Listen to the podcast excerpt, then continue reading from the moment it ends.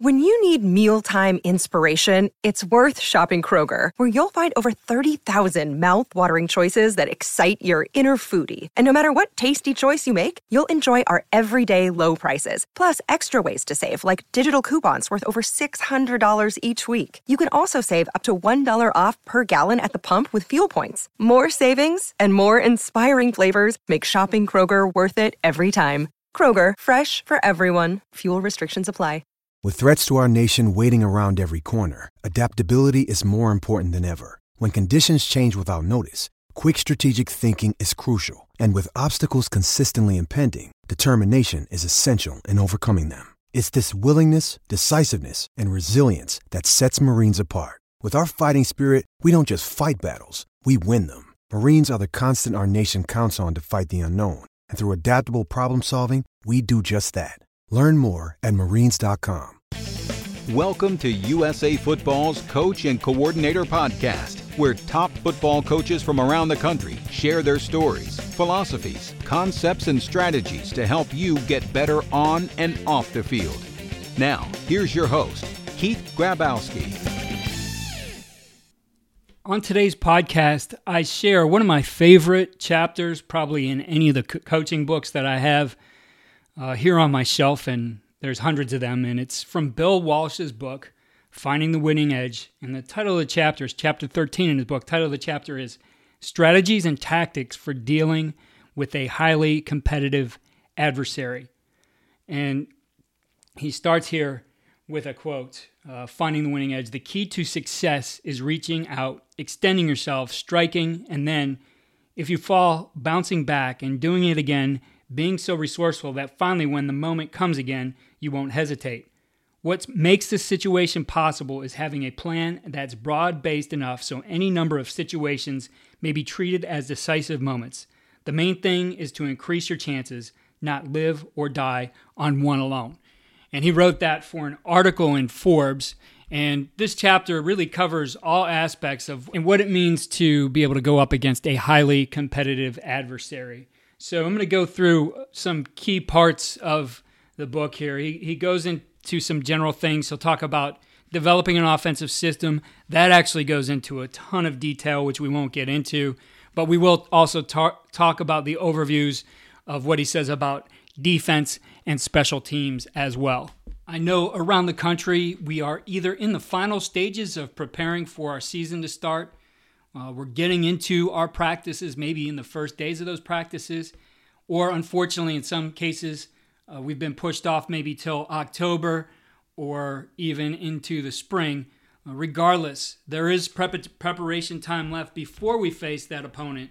So I think a lot of these things are good to go back and take a look at exactly what you're doing as a coach. So it starts here. The accomplishments achieved by any organization are a byproduct of many factors. Perhaps none is more important than the ability of the head coach to set the tone for success. Everyone, coaching staff and players, must be prepared to do their job properly, whatever the situation. This point was clearly reinforced to me by the drive that beat Cincinnati in the 1989 Super Bowl. The drive was the culmination and embodiment of not only 10 years of work with the San Francisco 49ers, but a lifetime of study and refinement. Each player knew his assignment and carried it out. There was no panic, no hesitation. The players knew that they had to prepare for this moment and that they possessed the abilities and the means to finish the job. Unbeknownst to everyone, I knew that this would be my last game with the 49ers. I had decided to retire the week of the Super Bowl and was concerned about the effects of this announcement if it was made before the game. I did not want my decision to become a distraction to the players with the resultant rampant speculation about what this would mean to the players and the organization. I even delayed the announcement for a few days after the game for the players to enjoy the accolades they so richly deserved. I did not want to divert attention away from them with the sideshow that I knew would ensue. Even my decision to retire involved a process that I believed in and to which I had wanted to adhere. I always worked to convince the team that no one was irreplaceable. If a player was injured or a veteran was replaced, the expectations needed to remain the same, and the structure and the process we had worked so hard to develop would carry us through whatever changes occurred. My whole philosophy of coaching encompassed this, and I wanted to maintain it to the end. I want to pause there and, and think about this one. We should reflect on are we set up for exactly as coach explained it here that truly everybody is irreplaceable that you can plug someone into that position. I know we have key players that at the high school level or even in the college level are irreplaceable in a lot of ways. They maybe have different skill sets than other players but at the end of the day there's a job that that player does and someone should be able to step into it and do it proficiently. Maybe not as as good as that star but do it in a way that the execution of the team can continue on. And I know as we face everything here with COVID and, and the chance that a player might test positive, or with the normal injuries that occur in the season, we want to make sure that our system is set up that way. So I think that's something really good to reflect on and ask yourself questions, even have conversations with your staff. Are you set up in that way that if we have to plug someone into this position, we're good to go? Unfortunately, you know, usually as coaches, we don't face those kinds of things. But have you cross trained your staff? What happened if if your defensive coordinator tests positive and he has to quarantine? Who's going to call the plays? I think those are things we've never had to think about, but now those are things that better be in your plans. Continue on with the chapter. With this decision weighing in the back of my mind the significance of being in the Super Bowl, trailing 16 to 13 with only 310 remaining, sitting first and 10 on the 8 yard line and staring at 92 yards of turf took on an almost surreal quality. This situation would test every fiber of my experience and challenge the very core of a style and structure of play that I had spent a lifetime developing. It took every ounce of concentration I had to maintain my focus and drive out the flood of emotions and any sense of desperation that would divert my attention. The 12 play winning drive consisted of absolute core concepts of our system. We knew we had to execute and had enough confidence not to panic or attempt any heroics. We would count on precision and execution. Only the last scoring play, which was 28 halfback curl X up, was anything close to being out of our normal sequence of our base offense. Even this play was evaluated and conceived after detailed analysis of Cincinnati's defense in this specific situation. At this moment, you realize that coaching is not an exact science. All you can do is be as thorough with your contingency plan as possible. Play the percentages and take well calculated risks, fully cognizant that at some point fate may take a hand. The 12 play sequence of plays seemed to utilize every dimension of our offensive paradigm the two minute process, the proper use of timeouts, the audible audibling mechanism, the effective communication with the press box, the use of special motion to isolate a receiver, and courage and of convictions to stay within the system. The drive reflected what I most love about football the artistry. People outside the profession sometimes find it hard to think of what we do in terms of orchestration, artistry, and composition because of the brute force that is the game's nature and the finality of competition. Yet, it is this unique confluence of qualities that so captivates me and others who share this profession. I think Coach's drive here really encapsulates not just the single drive of this particular Super Bowl, but the drive of this season. Thinking about everything that we've put into this, the planning that's gone into it. I know you guys have spent a lot of time on Zoom meetings, teaching your systems. You've done your best to connect with your players, and ultimately, this has fit within the unique framework of the system that you have designed that incorporates not just plays, but the people that you have involved and the and the beliefs that you have and what you have taught everybody to do in terms of their behaviors. All the outcomes that you want are right in front of you right now in terms of this season, but there's going to be a lot of challenges. This may be the most challenging season of your career. And just as Coach said, this is not an exact science, but you have to start planning for those contingencies as I talked about before. Next, Coach goes into his offensive system. Over the years, organizations have devoted considerable time and expended substantial resources in search for the absolute formula for success in the NFL. Obviously, no single best formula exists. If it did, every team would adopt it. On the other hand, success in the NFL involves numerous common denominators. Perhaps none is more important than a comprehensive plan that addresses every on the field and off the field factor that could reasonably be expected to have an impact, directly or indirectly, on the performance of the team. At the core of such plan are offensive and defensive schemes that have been designed to enable the team's players to best utilize their skills and abilities. Developing an offensive system. If a team knows week in and week out that it will outman its opponent, offensive strategy and tactics are not a high priority. Unlike the collegiate level where Nebraska, Notre Dame, Florida, USC, etc., have had this advantage for years, such a set of circumstances does not exist in the NFL. As a result, the need to establish an effective offensive system is critical. And it's funny, you know, of those teams he mentioned, maybe one of them is in the top 10 right now. Uh, they're teams that you see even at the college level need that system.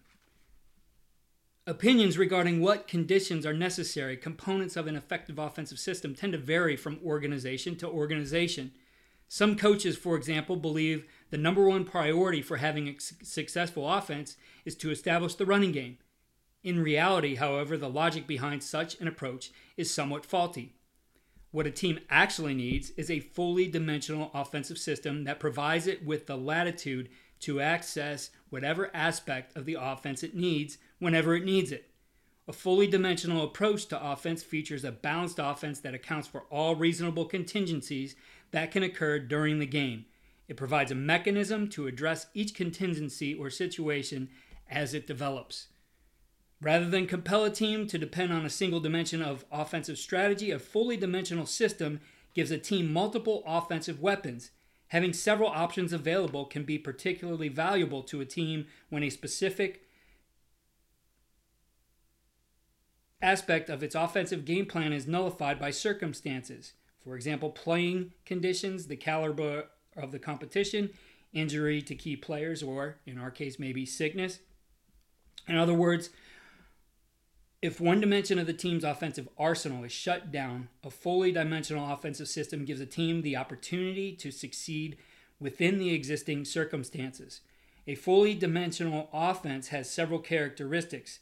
At a minimum, it must be functional, it must be interactive, it must be feature descriptive verbiage that facilitates communication between the coaching staff and players. It must be flexible, and to a degree, it must be innovative. I'm going to pause there and think about that. Consider that right now. Your approach to the season might be very different. Where at times we face the adversity of maybe losing a key player in a unit, of let's say our four receivers we have, maybe we plan for what do we do if this guy goes down? This guy can go in here, or we can move this guy over, and this guy will come in, and you find a way to get the best available remaining talent on the field. What do you do if that position group is essentially wiped out? What are you going to do this particular season? Have you prepared for that? Do you have the ability to get an extra lineman in the game as a blocker to create a gap and maybe run the ball within the schemes that you have available? I know we typically don't think about those things in terms of what may happen, but they do come up. I can think of an instance in last year's playoffs here uh, in Northeast Ohio where one of the teams uh, in that particular playoff game was out of quarterbacks. And they built the game plan actually, and looking at it around their offensive line, which is their strength, ran the football, made few mistakes, and ended up winning the game. They had a plan to do what they were doing within their system and fit to what they had left. And I think that's what we need to think about here. Things, again, that are out of our normal train of thought might have to become part of our thinking right now. We'll get back to it here. A team's offensive structure must be designed in such a way that it has a logical progression to it that both the coaching staff and the players understand. Not only must it be fundamentally sound conceptually, it uh, must also be based to a degree on a detailed analysis of the responsibilities of each player and on a prioritized sense of appreciation regarding what skills are needed to play each position effectively. And pause there a minute again and think about, about the skill sets.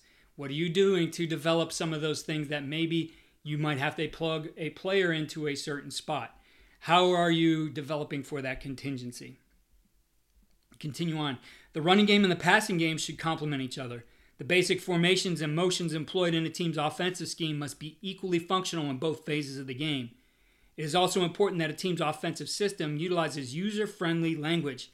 A team's players and coaches must be able to communicate with each other quickly and effectively in pressure situations during the game. Properly defined language is critical in a number of ways. For example, verbiage that is clear, concise, and easily understandable can enhance a player's ability to grasp and assimilate the team's offensive systems. In turn, this factor facilitates the transition of players, new and veteran, into the team's offensive structure. Similar to the system itself, the verbiage used to install, employ, and manage the offensive system must be functional, concise, and relevant. I, I know we're down to the last minute, some of you, before you head out there, but I would ensure that the way you're teaching things does have that streamlined effect, that it is very efficient and effective in communicating what you want. Because again, you may have to cross train somebody to handle a different assignment. You might have to cross train somebody in some different techniques. Coach Walsh continues. A team's offensive structure must also have enough flexibility to be able to readily assimilate new players. Given the advent of free agency in the NFL and in the 1990s, organizations must design their offensive systems in such a way that systems can be adjusted or changed as necessary depending on the skills and abilities of the players on the team at a particular point in time. In reality, some coaches are either unwilling or unable to recognize the fact that their team's offensive approach must be altered if the t- level of talent on their team is insufficient to, meet, to meet the demands of their style or philosophy. Such a situation makes the already difficult decision whether to abandon a potentially productive part of the offense even more difficult. A coach will make a serious error in judgment if he tries to force a particular play sequence on a team that has only a minimal chance of performing it effectively, and then blames its lack of success simply on the inadequacies of his players. Every coach must remember that a system should never reduce the game to a point where the players are blamed for the failure of the system because they did not physically overwhelm the opponent. Very important point there. I think it's it's very clear that we have to make sure the burden is on the system, not the players. Finally, a team must be open to change. Given the dynamic state of the NFL in the 90s, example, players are bigger, faster, stronger, defensive schemes continue to evolve, etc. A team must have an offensive system that is sufficiently innovative to keep abreast of the changing circumstances. Even if a particular element of the offense has been successful in the past, no guarantee exists that it will work in the future. One area of the offensive structure that has undergone considerable change in recent years has been the teaching progression that teams use to group and teach the skills involved in a particular offensive scheme or technique. For example, technological advances such as the Telecaster and digital video have provided coaches with cutting edge tools to enhance both teaching and sequential learning.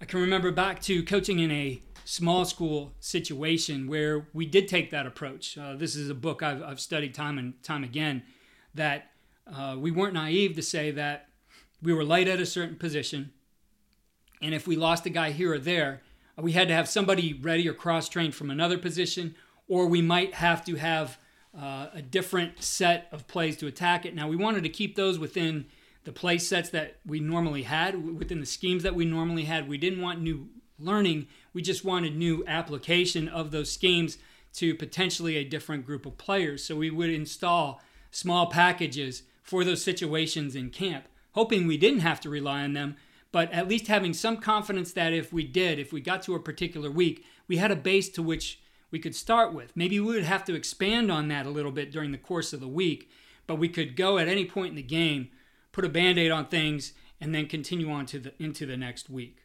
Coach Walsh has another 20 pages that go on into every single detail of all those things that he believes need to be a part of an offensive system. We're going to skip ahead to those overview beliefs of a defensive system. So he starts similar to its offensive system, a team should have a fully dimensional defensive system that is both functional and flexible. A functional, flexible, and innovative design provides the base for a championship defense. By its nature, sound defensive football is contingency based. The contingency factor, factor which most often drives the defense is the field situation. For example, down and distance, field position, etc. defenses must also account for circumstances which are time related two minutes to go at the end of half, etc. Finally, the defensive system must be ready to respond to the reactive elements of the game first down after an explosive play, first down after a turnover, etc. Of the three elements which a defensive system must be able to address, the reactive situations are the most intense. Offenses usually are structured to maximize the yardage gaining potential of a reactive situation. One of the characteristics of a sound defense is the fact that all defenders are fully aware of the need for sharpening their focus in reactive situations. As the head coach, you must consider certain factors when designing, developing, and implementing your team's defensive system. Among the steps that you can take to help ensure that your team has a sound defensive system are the following Design a defensive system that is built around the players. As a rule, the head coach should not fall into the trap of holding to a purist philosophy or system. Find a system which fits the talent of your players. Players cannot adjust their talent level to fit the demands of the scheme. The athlete, the athlete must be physically capable of performing the tasks required of him. Develop a defensive system which highlights the player's talents. Not only must the talent fit the system, the system must serve the talent. Incorporate elements of defensive football that allow the talent on the team to reach its full potential. I think as we pause here and reflect on that, we've talked a lot. We've had coaches come on this podcast, like uh, Travis Johansson from South Dakota, uh, and talk about hybrid players and looking at how do we get our best 11 players on the field. Well, you may be faced with that situation that that best 11 you originally planned on starts to change. So you have to think about how those different pieces might fit together here. And again, having that flexible system is going to allow you to to uh, remain sound within the different skill sets that you're putting on the field. He continues on. Utilize simple reads. Avoid explanations to the players that involve superfluous verbiage. Keep in mind that all factors considered in attacking defense cannot be a thinking defense. It should be an instinctive defense. The coaching staff must provide the defenders with simple reads and the maximum quality repetitions at responding to their reads. Repetition in practice is central to developing instincts. I think about Coach Drury at uh, Missouri S&T, and he talked to us uh, last offseason about the way which they practice against a scout team to get more reps and to get that reaction to make it instinctive. I'll link that in our show notes. Uh, he also did an, an uh, article with us uh, where he shared uh, the video of what that looks like in practice. I will link that as well. Back to the chapter. Employ a defensive scheme that can maximize the ability of a team to exploit a one on one matchup that favors the defense. The scheme should allow the team to take advantage of an opportunistic matchup. Two examples of a defensive team addressing a particular matchup involve using a defense that overmatches the tight end. A defensive scheme that is designed to create a favorable matchup over the tight end can produce quite an advantage. I think we've seen it right now that a lot of teams have gone back to using the tight end at 11 personnel, and he is so dynamic in the offense. Usually, uh, I've seen that right now a lot off the ball rather than the inline guy, and that guy moving around and doing a lot of things. So if you can make that matchup with that guy to start to control him and what he does, I do think you get an advantage on the offense. Using a defense that gives a team the ability to double cover a receiver. Squat coverages and bracket coverages are examples of the two techniques that can be built into the defensive scheme to take the offense's premier receiver out of the flow of the game. Uh, we did produce a, course on CoachTube with Coach Specht where he talks about uh, defending their star receiver and the different ways that they do that. It's a system which he explains, a very simple one, though, that you can take that player out of the game. And again, I will link that in the show notes. Another primary feature of an effective defense is that it's sufficiently flexible. Because sound defensive football is situation driven, a defensive scheme must be able to forcefully address at least five specific situations if it is to be successful. The five situations for which a team should develop a specific defensive strategy are 1 goal line, inside the five yard line. Two, short yardage, third and two, fourth and two, etc. Three, long yardage. For example, the offense must get 10 or more yards in a single down. Four, prevent, extremely long situations or time related situations. And five, third and three, the awkward possession down, the down upon which continued possession is dependent, situation that is sensitive to time, score, location on the field. Despite the well deserved accolades for the West Coast offense, much of the San Francisco 49ers' success over the years can honestly be attributed to its defense. The efforts of highly talented coaches like George Seifert, Chuck Studley, Bill McPherson, Ray Rhodes, and Pete Carroll to design and direct the defense had a major impact on the gridiron accomplishments of the 49ers. The 49ers defense was itself a dominating force. The attacking nature of the 49ers defensive scheme, coupled with the sliding 4 3 philosophy on which it was based, epitomized the qualities of aggressiveness, flexibility, and simplicity. As with any successful defensive scheme, the 49ers defense was built upon the skills of the players on a foundation of controlled movement. Developing a great defensive system is quite similar to establishing a great offensive system. It must involve a teaching process that is properly sequenced. The defensive system must be evaluated as to its overall objectives and then partitioned into specific teaching units. The instruction of each of the units should then proceed in a concise manner that results in measurable outcomes. During the sequencing, the system should focus on addressing the contingencies which it will face during the season. So that flexibility and organization that Coach Walsh talked about in the offense definitely carry over to his defensive philosophy. Now, Coach goes on in that chapter into uh, some additional things on defense, not quite as lengthy as what he gave in the offensive part, but uh, just as informative. And then he covers special teams. Effective special teams play is critical to a team's success. Unfortunately, this phase of the game is often given too much rhetoric and not enough work or attention. As the head coach, you should consider several factors when you address special teams play, including your kicking team must have key coverage people who have good foot speed and who are strong enough to bounce off blockers. Ideally, your kicking team should include a talented player who is uniquely capable of beating blockers with speed and intensity that enable him to get the kick returner before the return develops. Really successful teams often have three or four such men. Your punt return team must have a sure handed punt returner who has an explosive start. Your kickoff team must include two physically tough return men who can take a hit and protect the ball. Championship level teams are built on great return men. An integral part of your special teams play must be well coached, easily comprehended scheme of punt protection. The scheme should require a minimum number of calls and adjustments. Your punting team must have someone who can consistently punt the ball well, particularly the ability to place the ball inside the 20 yard line. While this skill is frequently discussed a lot, it is seldom practiced to the extent that it becomes an art. Your kickoff team must have a kicker who can get the ball to at least the five yard line. A kickoff of the proper height and distance can be a key tactical weapon for the kicking team.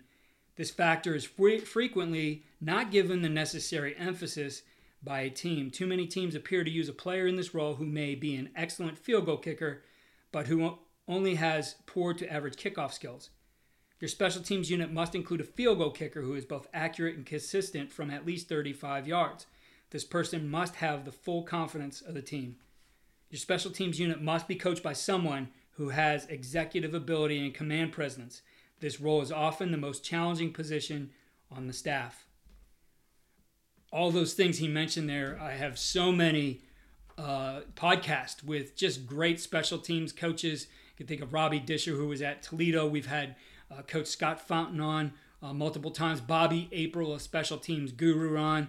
Uh, we've had guys talking about every aspect of the kicking game, and we put those together into a playlist. If you are a special teams guy and you're looking for something on your special teams, uh, I can promise we've covered it on this podcast, and I will share that playlist with you in our show notes. Your special teams coach must possess strong organizational skills. In addition, he must be someone who is demanding, intense, and energetic, and must approach the job as though it were a permanent assignment. Coaching the special teams is a coordinator position that requires that the person fulfilling this role have the full breadth of knowledge in all facets of the kicking game. Dick Vermeil, who later in his career as a head coach of the Philadelphia Eagles was named NFL Coach of the Year, is an example of the ideal person for such a role. Dick did a masterful job as the special teams coach for George Allen, who was the head coach of the Los Angeles Rams at the time. His determination to be the best special teams coach in football and subsequent performance in this role started him on a path to becoming one of the truly great head coaches of his time. The current special teams coach for the 49ers, George Stewart, is another example of someone whose skills and approach to his job reflect the ideal profile for this position. It may also someday lead to a head coaching job for him. At times in the past, some teams have not given the special teams coaching position the attention it deserves. Instead, the job has occasionally been awarded to one of the good guys associated with the team, someone who may have lacked the skills to assume a regular staff position. These teams then compound the error of their ways by giving only minimal assistance to their special teams coach. In the 1990s, however, NFL teams who expect to be successful simply don't have the latitude of not making their special teams unit one of their highest priorities and not providing it with all the support it needs, the services of, of the other members of the staff. Coach goes on to cover uh, some faulty and tragic tactics and gives some great examples of that in this chapter. And, and lastly, talks about falling prey to initial impressions. And I think when we look at this season, we have that highly competitive competitive adversary, not just across the ball, but in this environment in which we're in right now. Uh, we are required to plan for all contingencies, and I hope that uh, this chapter helped get that across and maybe solidified some thinking for you, gave you some things to think about as you approach uh, the last minute preparations for this season. Uh, again, check out the show notes uh, that should have the links to all the things I mentioned here uh, in the podcast. And uh, we look forward to continue bringing you great information here on Coach and Coordinator.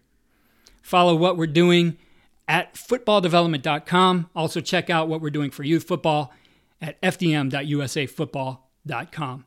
Follow me on Twitter at Coach K. Grabowski.